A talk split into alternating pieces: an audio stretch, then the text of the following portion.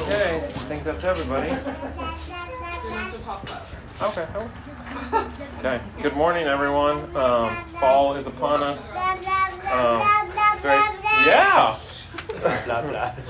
Uh, it's a very providential call to worship this morning about longing to be in the house of the Lord, and it's good for us to remember that our house here is not a physical um, temple or building, but uh, ultimately we look to Christ. So let's stand, if you will, this morning, and we will call to worship. If, I'll read the bold section if you'll read the um, non-bold. What's that called? I don't. Uh, this uh, call to worship is taken from Psalm 84. How lovely is your dwelling place, O Lord of hosts. My soul longs, yes, faints for the courts of the Lord. My heart and flesh sing for joy to the living God. O Lord, God of hosts, hear my prayer. Give ear, O God of Jacob. Selah. Behold our shield, O God. Look on the face of your anointed. For a day in your courts is better than a thousand elsewhere. I would rather be a doorkeeper in the house of my God than dwell in the tents of wickedness. O Lord of hosts, blessed is the one who trusts in you. You'll turn with me to song number four. We'll sing Rock of Ages.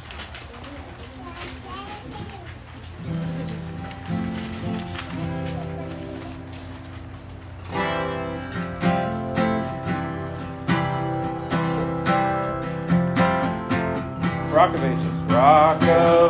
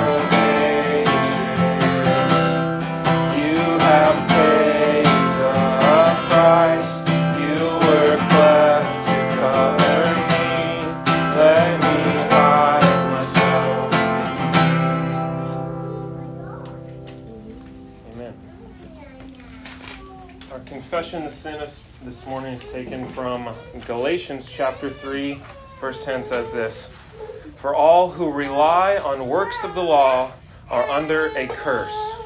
For it is written, Cursed be everyone who does not abide by all things written in the book of the law and do them. I like how the confession puts it. It says that, you'll see there, it says, abide by all the things written in the law. So this is personal, entire, exact, and perpetual obedience. Those are that's a lot of words, but basically it's the highest standard. We must fulfill the law perfectly to be made right with God. This was what was given to Adam in the garden, obey God and receive life. And this is the standard for you and me, and as we know, we fall short of this. So this morning, may we not rely on the law with our right, uh, in regards to our right standing before God, but may it act as a mirror to point us to Christ and our need for forgiveness. So, would you take a moment with me silently to confess our sins before God?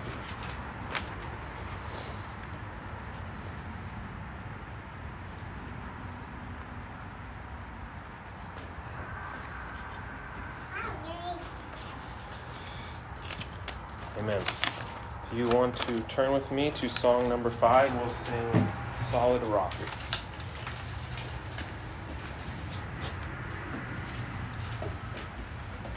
My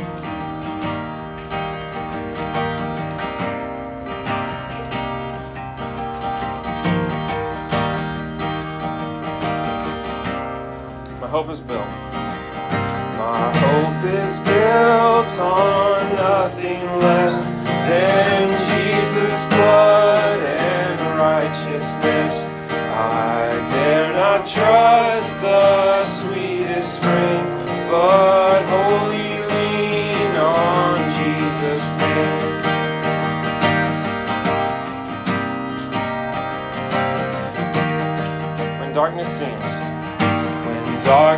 Seems to hide his face, I rest on his unchanging grace.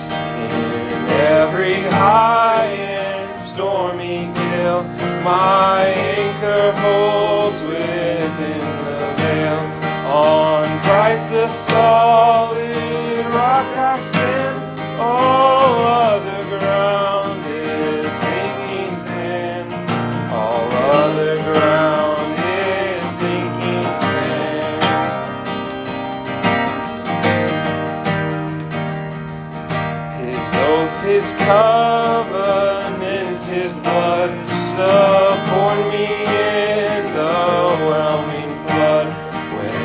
all around my soul gives way, he then is all my hope and stay. On Christ the solid rock I stand. All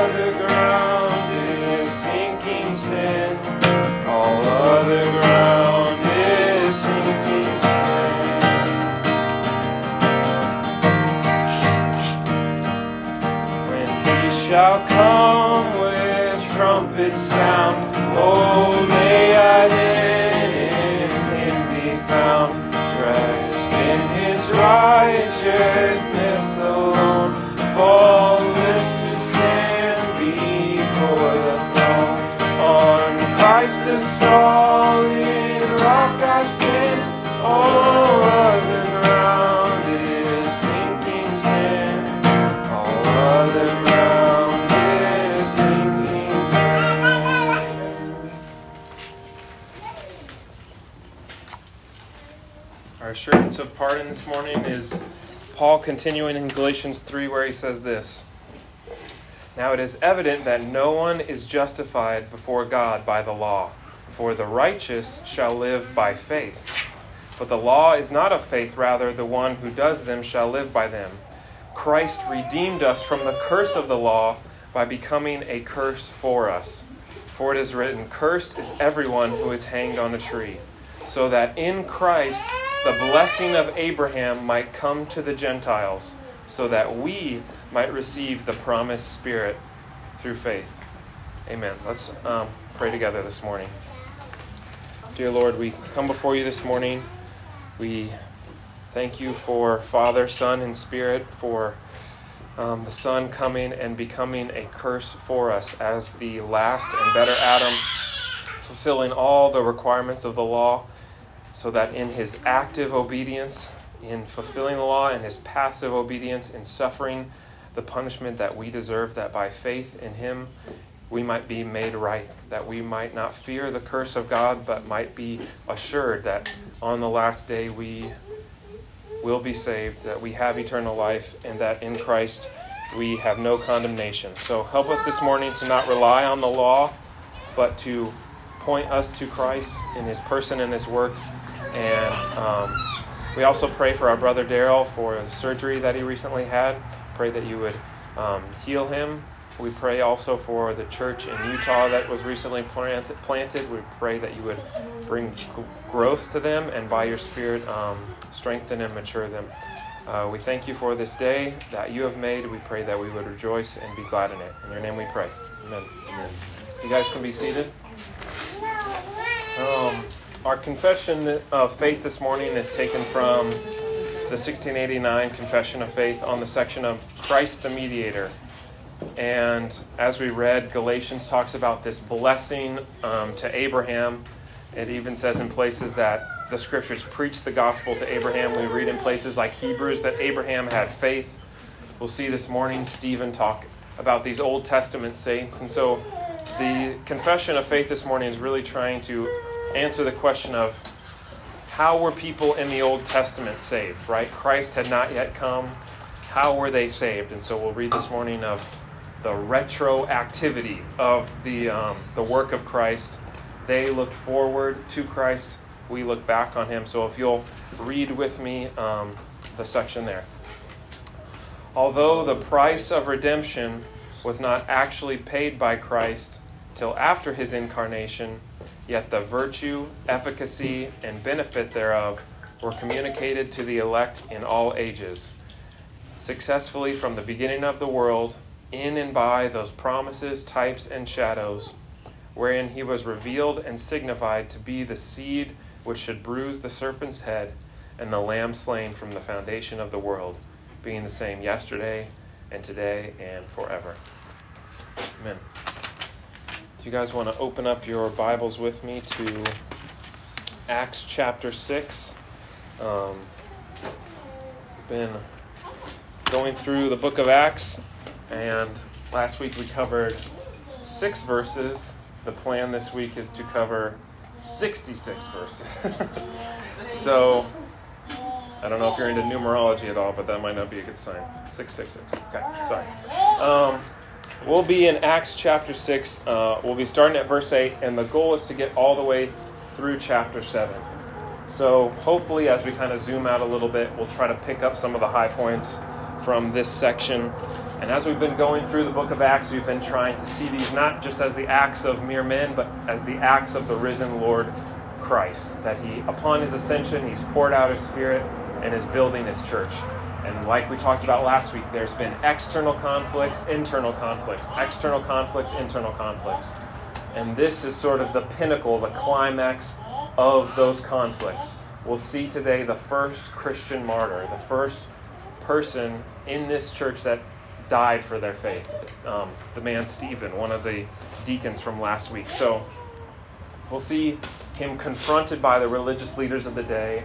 We'll see him put forth the answer to the accusations, and then we'll see him ultimately stoned to death for his belief and for really his accusations to them. So, and we'll see all this in this history of the Old Testament, really we'll see Stephen ultimately point to the work of Christ. So I'm going to read some selected sections so you can either just listen or sort of follow along with me.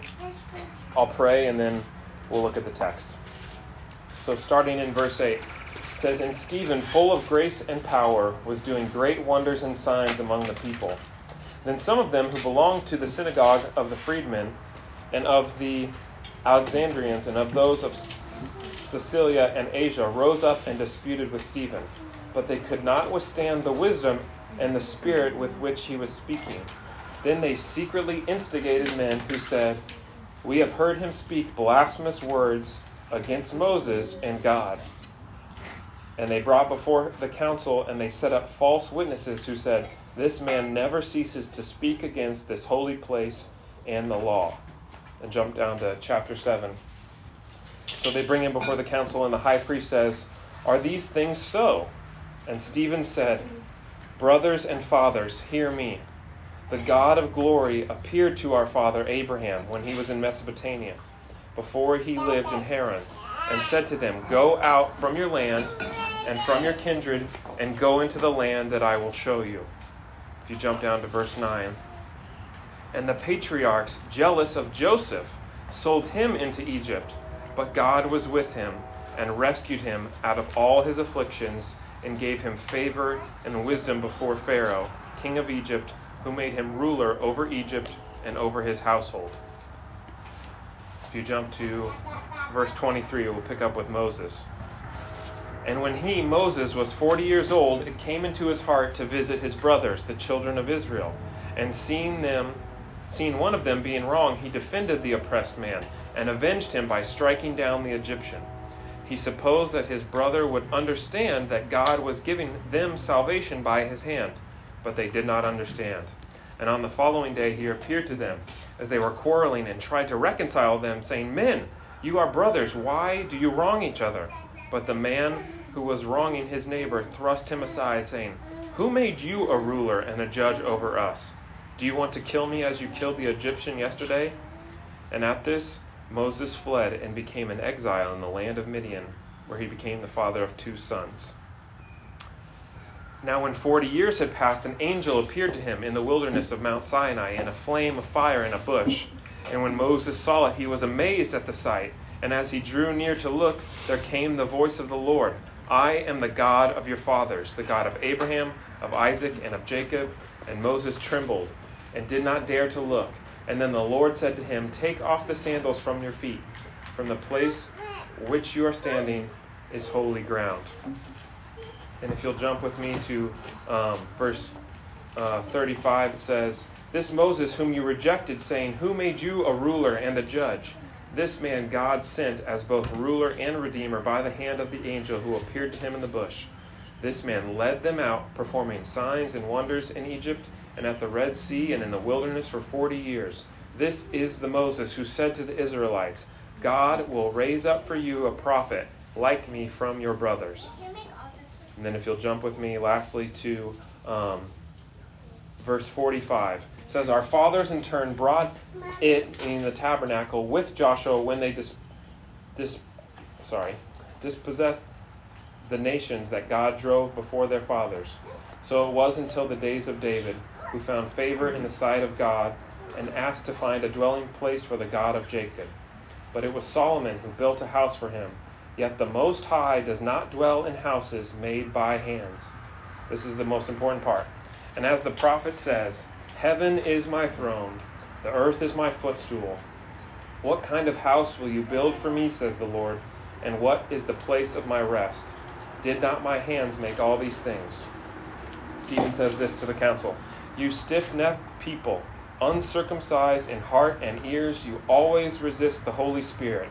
As your fathers did, so do you. Which of the prophets did your fathers not persecute?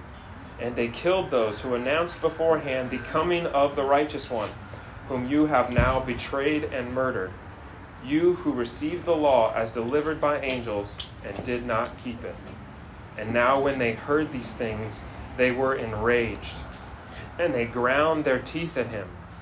But he, full of the Holy Spirit, gazed into heaven and saw the glory of God and, and Jesus standing at the right hand of God, and said, Behold, I see the heavens open and the Son of Man standing at the right hand of God. But they cried out with a loud voice and stopped their ears and rushed together at them. And if you jump down, and it says, As they were stoning Stephen, he called out, Lord Jesus, receive my spirit.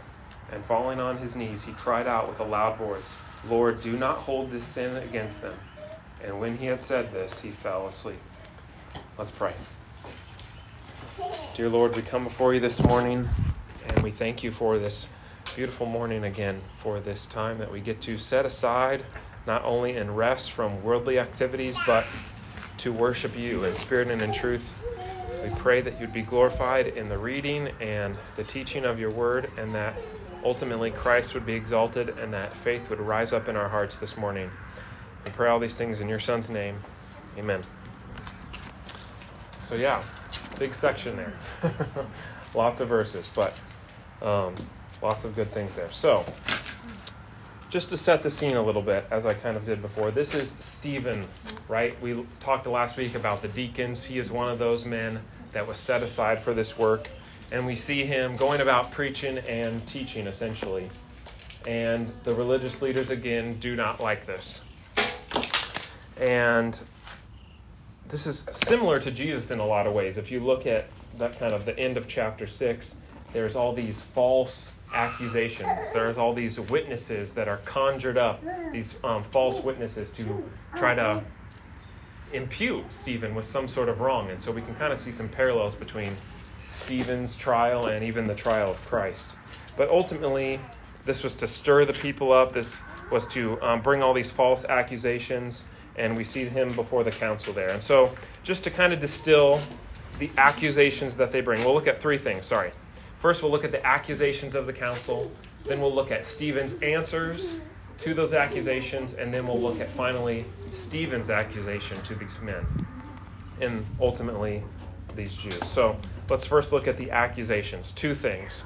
First, they bring these charges against Stephen, and we can kind of summarize them in this way. First, that Stephen was speaking against the temple, that he was speaking against the temple. And secondly, that he was speaking against the law and against Moses. So we're not really given what Stephen said here. We don't really know his words, um, where they're coming up with these things. But as we get into it, hopefully we'll see why they may have thought these things, but were ultimately wrong. And we, we just have to understand that in that day, the temple was the center of worship, right? It was where the sacrifices were, it was where the priests were. That is where worship and atonement and all these things took place. So it was very central. And the law, as we see in the Gospels, was a very important part of religious life, and Moses was a very important religious figure. And so we see them come bring these accusations before Stephen. So those are the accusations. And they ask him in verse 1 of chapter 7 Are these things so? And so we'll see Stephen's answer. So it's kind of interesting. We've seen Peter have these very pointed answers to uh, the leaders, right? He'll say, You murdered him, God raised him up. And so we just see a different approach here, not necessarily better or worse, just a different approach that Stephen uses. And he really dives into the history of the Old Testament. And it's important to understand that these people, this council, would have loved to hear the history of Israel. They would have loved this. This would have sort of won their ear, if you will, right? They would have loved to hear the stories of Abraham and Joseph and Moses. And so Stephen is sort of drawing their ear to hear what he has to say. And ultimately, this is to show them the truth, and ultimately to show them that this is not new information, that they've missed something important. So let's look at Stephen's first answer. So they've accused him of being against the temple. But Stephen's answer ultimately is that God's, God's presence is not limited to the temple or the land of Israel. That God's presence is not limited to the temple. So these authorities would have seen the temple as the exclusive place where God's presence was, but Stephen is going to show that that's not true. So, what is a temple? Let's ask that question. What's a temple? We don't really have um, temples today, right? We lived in Utah for a couple years. The Mormons, they would build their temples where they would do all sorts of strange things. But what is a temple from the biblical perspective, right? Simply put, it is a special dwelling place of God among men, right? A special dwelling place of God among men. And the first picture of this really is in the Garden of Eden which might sound strange if you haven't heard that before.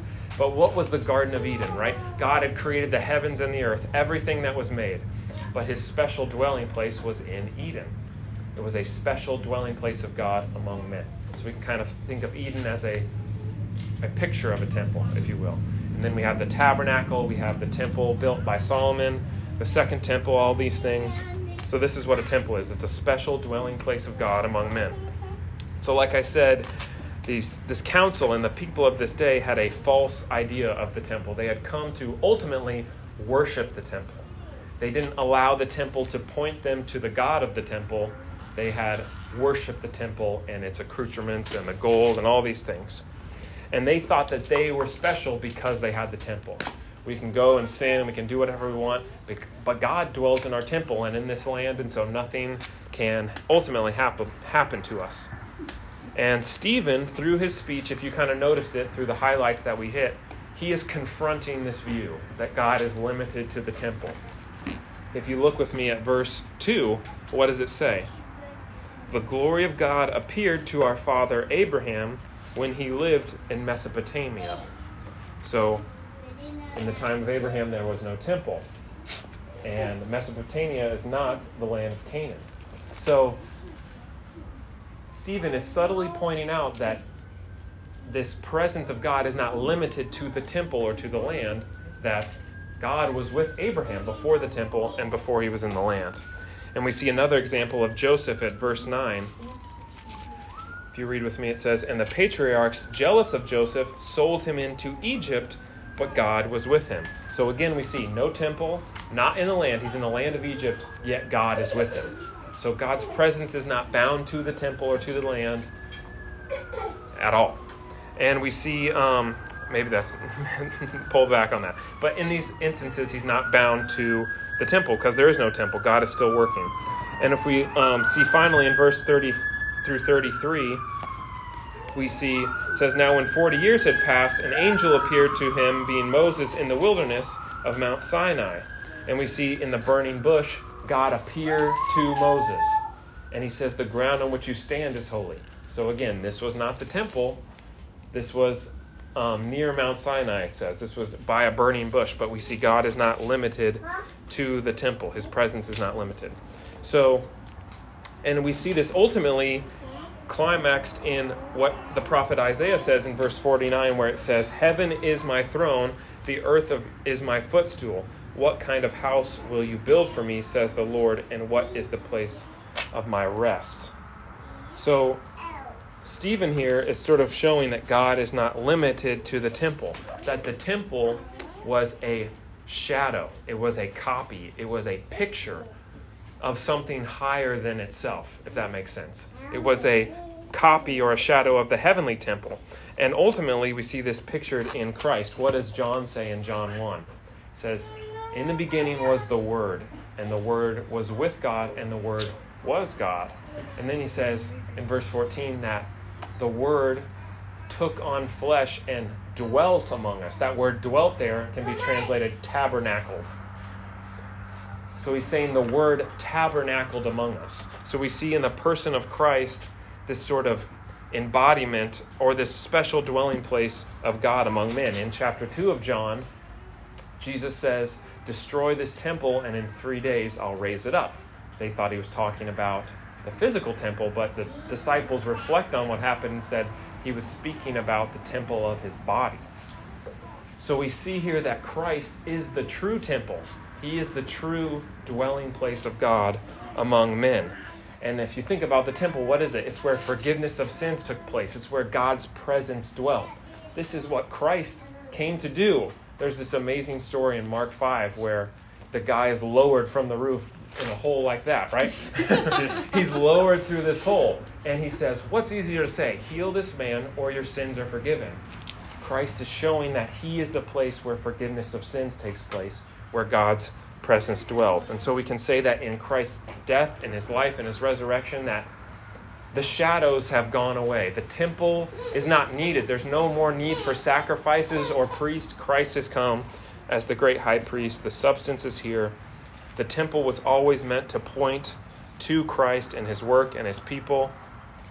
And the council had failed to see this. So, Stephen, in confronting their accusation, is showing that he was not speaking against the temple, he was showing what the temple pointed to, namely Christ. So that's the first answer of Stephen. The second answer is confronting the second accusation, which is that Stephen was against the law and against Moses.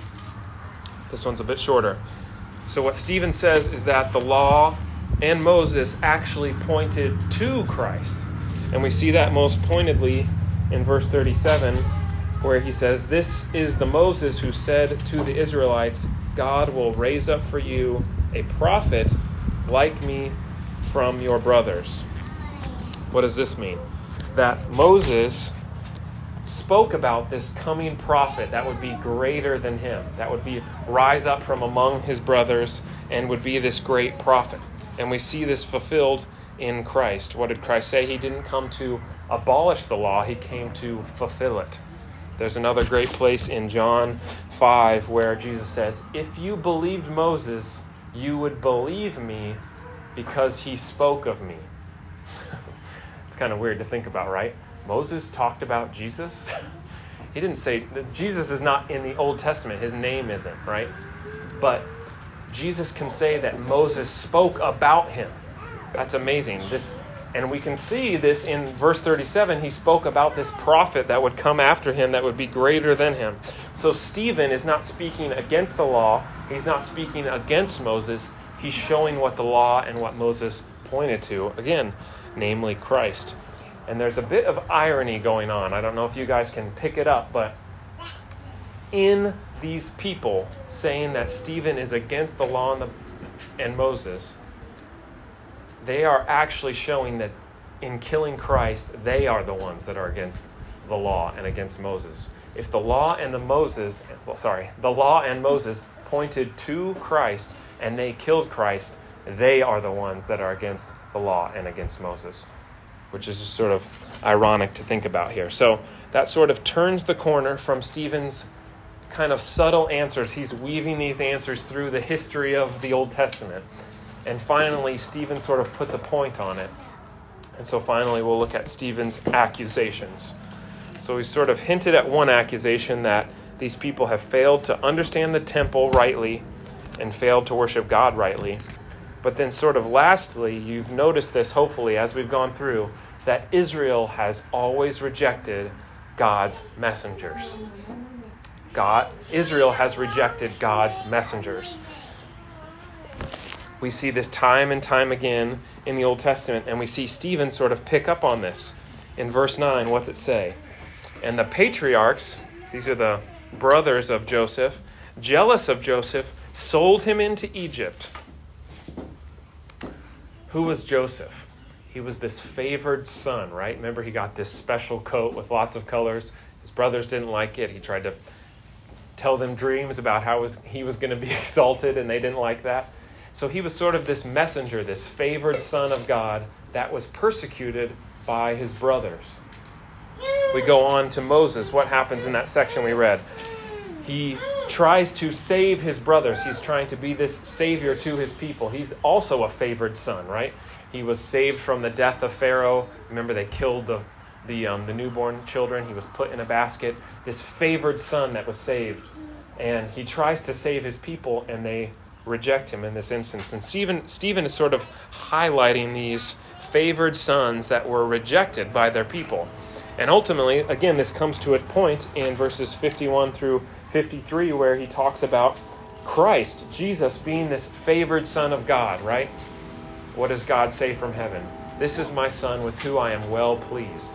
So Christ is also a favored Son who was ultimately rejected by his people. What's it say in John 1?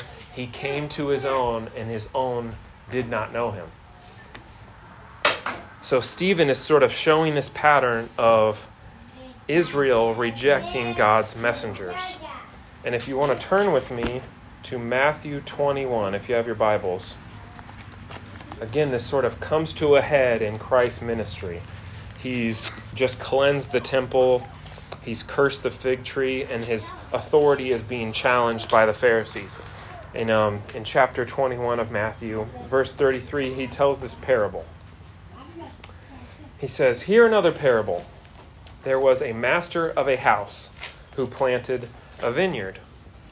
The master of this house, as we read in places like Isaiah 5, is God. It is Yahweh. It is um, the Father, has planted this house and planted a vineyard, and this vineyard is Israel. And he put a fence around it, and he dug a wine press in it, and he built a tower, and he leased it to tenants, and he went into another country. And when the season for fruit drew near, he sent his servants to the tenants to get his fruit. So these tenants are the leaders of Israel. And the tenants took his servants and beat one, killed another, and stoned another. And again he sent other servants, more than the first, and they did the same to them. And finally he sent his son to them, saying, They will respect my son. But when the tenants saw the son, they said to themselves, This is the heir. Come, let us kill him and have his inheritance. And they took him and threw him out of the vineyard and killed him.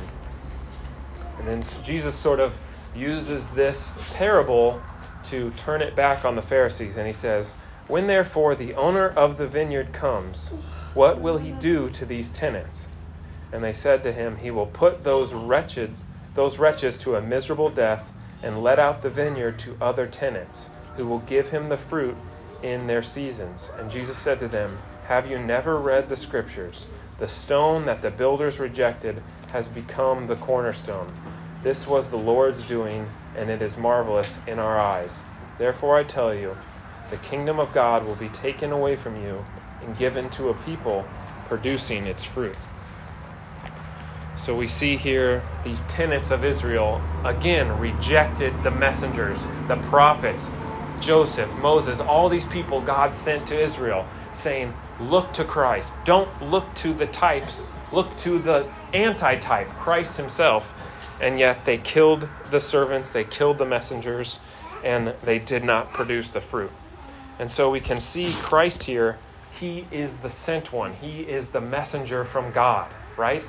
This ultimate Son of God that would be sent to bring this message of repentance, of mercy to God's people. But what did they do? They murdered him. They killed him, they crucified him. And what do they do to Stephen in verses 54 through 60? They do the same thing. He, Stephen also is a messenger calling for them to repent and turn, and they stone him to death. They kill him. He's the first martyr, and even in that, we see this forgiveness. Remember Christ's words on the cross Forgive them, Father, for they know not what they do. And we see Stephen say a similar thing Do not hold this against them. So, Lots of information, lots of things there. Let's take a minute, let's take a step back, and let's try to apply these high truths of God's Word, of Stephen's speech, and try to um, glean some things from them. So, three things. First, we've already talked about this that Christ is the true temple. this might sound weird, it might sound mystic, but we see that Christ is the special dwelling place of God among men. He came the incarnation. God took on flesh and dwelt among us. And in his ascension at the right hand of the Father, his sending of the Spirit, he has built his church, this temple of God, this body of Christ, made up of living stones, as we talked about last week. And so the temple was always meant to picture a greater reality. It was not meant to be the end, it was meant to point to something greater than the temple. And these people had failed to see that. They had idolized the temple and they killed anyone that spoke against that. So we see that Christ is this true temple. And sort of secondly, judgment is coming. And you might say, Kendall, where are you getting this? Judgment is coming. We see an innocent man, Stephen, stoned to death. I mean, can you imagine being stoned to death for speaking the truth? We see um, an innocent man, and ultimately it's at the feet of the apostle Paul. He was not the he was Saul at that time, right? But we see him stoned to death for what he believed. And I just say that judgment is coming because we serve a God of justice.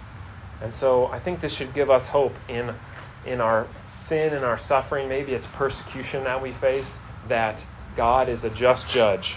And I was reminded of Revelation 6, if you want to turn there there's sort of an interesting um, picture that's given, and I think it's a comforting one ultimately. In chapter 6, verses 9 through 11, we see these martyrs crying out, these ones that have died for their faith, saying, How long, O Lord? How long until you avenge us? And in verses 12 through 17, we see this final judgment pictured of this final day of the Lord, and it reads like this. And when he opened the sixth seal, I looked, and behold, there was a great earthquake, and the sun became black as sackcloth, and the full moon became like blood. And the stars of the sky fell to the earth. And as the fig tree sheds its winter fruit when shaken by a gale, the sky vanished like a scroll that is being rolled up, and every mountain and island was removed from its place. Then the kings of the earth and the great ones and the generals and the rich and the powerful and everyone, slave and free, hid themselves in the caves and among the rocks of the mountains, calling to the mountains and the rocks, Fall on us and hide us from the face of him who is seated on the throne and from the wrath of the Lamb. For the great day of their wrath has come, and who can stand? There's an interesting picture here, right? That on the last day, those that threw stones will be calling the stones to fall on them because they see the great lamb and they are aware of their sinfulness. They are aware of their guilt before a holy God and they are calling the stones. Those that threw stones are now calling the stones on themselves and they are saying, Who can stand? And if we're all honest with ourselves, the answer is none of us. Like we read in our confession of sin, no one can stand if they rely on the law. No one can stand before God because we are all sinners and we've all fallen short of the glory of God. And so the third point is that the only thing we're left to do is to turn to Christ. To turn to Christ. He is the true temple. He is the substance. He is where forgiveness is found. He is where righteousness is found. We don't need to look for these empty rituals, right? These empty things. And so it might be hard because we don't have a temple in our day, but we do this in other ways. We have these empty rituals. Maybe it's mysticism, maybe it's emotional experience, where experiences where we're seeking to find God in these emotional highs.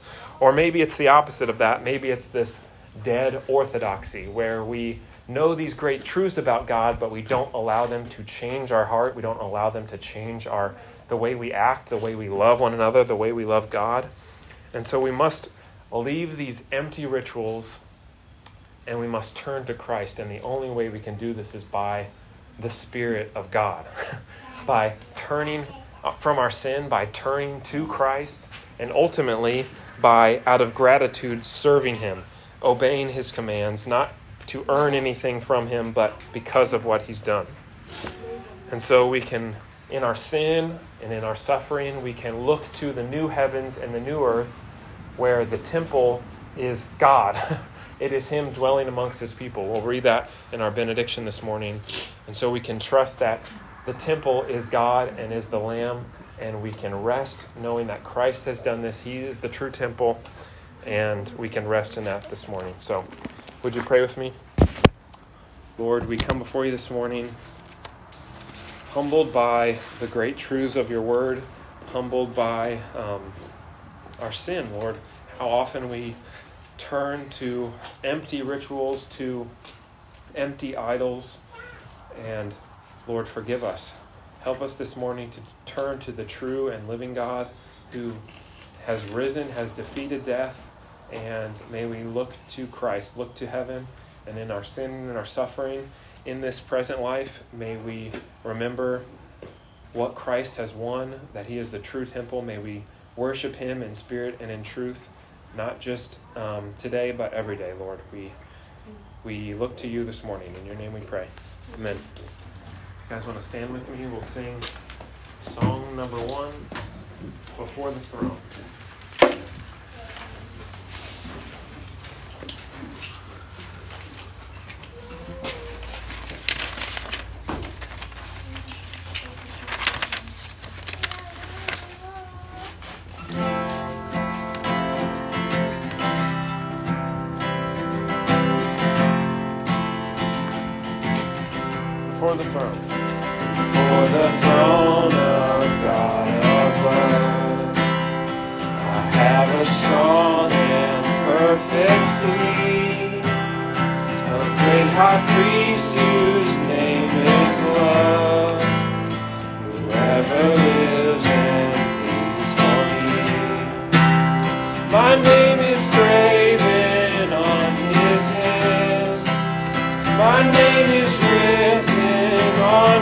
bid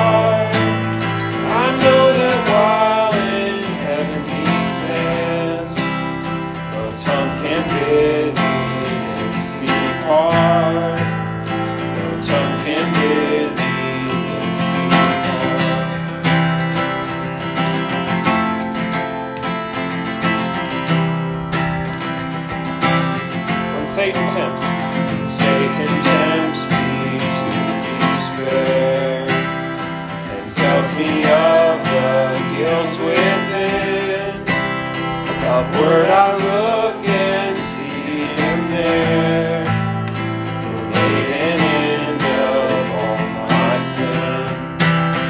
Because the sinless Savior died, my sinful soul is counted free.